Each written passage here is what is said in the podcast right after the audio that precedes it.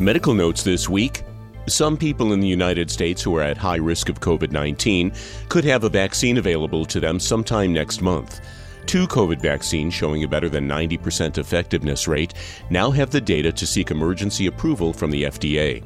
As we reported in October, that could mean enough vaccine for 20 million people in the first few weeks of availability. The second vaccine showing good results from Moderna will be easier to handle than the first one from Pfizer, which require storage at nearly 100 degrees below zero Fahrenheit. Concussions are notoriously hard to diagnose, but a study in the journal Clinical and Translational Medicine shows that signs of concussion can be detected in a person's saliva.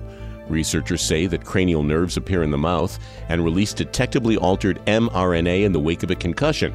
Such an objective test would avoid bias in symptom descriptions by patients who want to avoid a concussion diagnosis.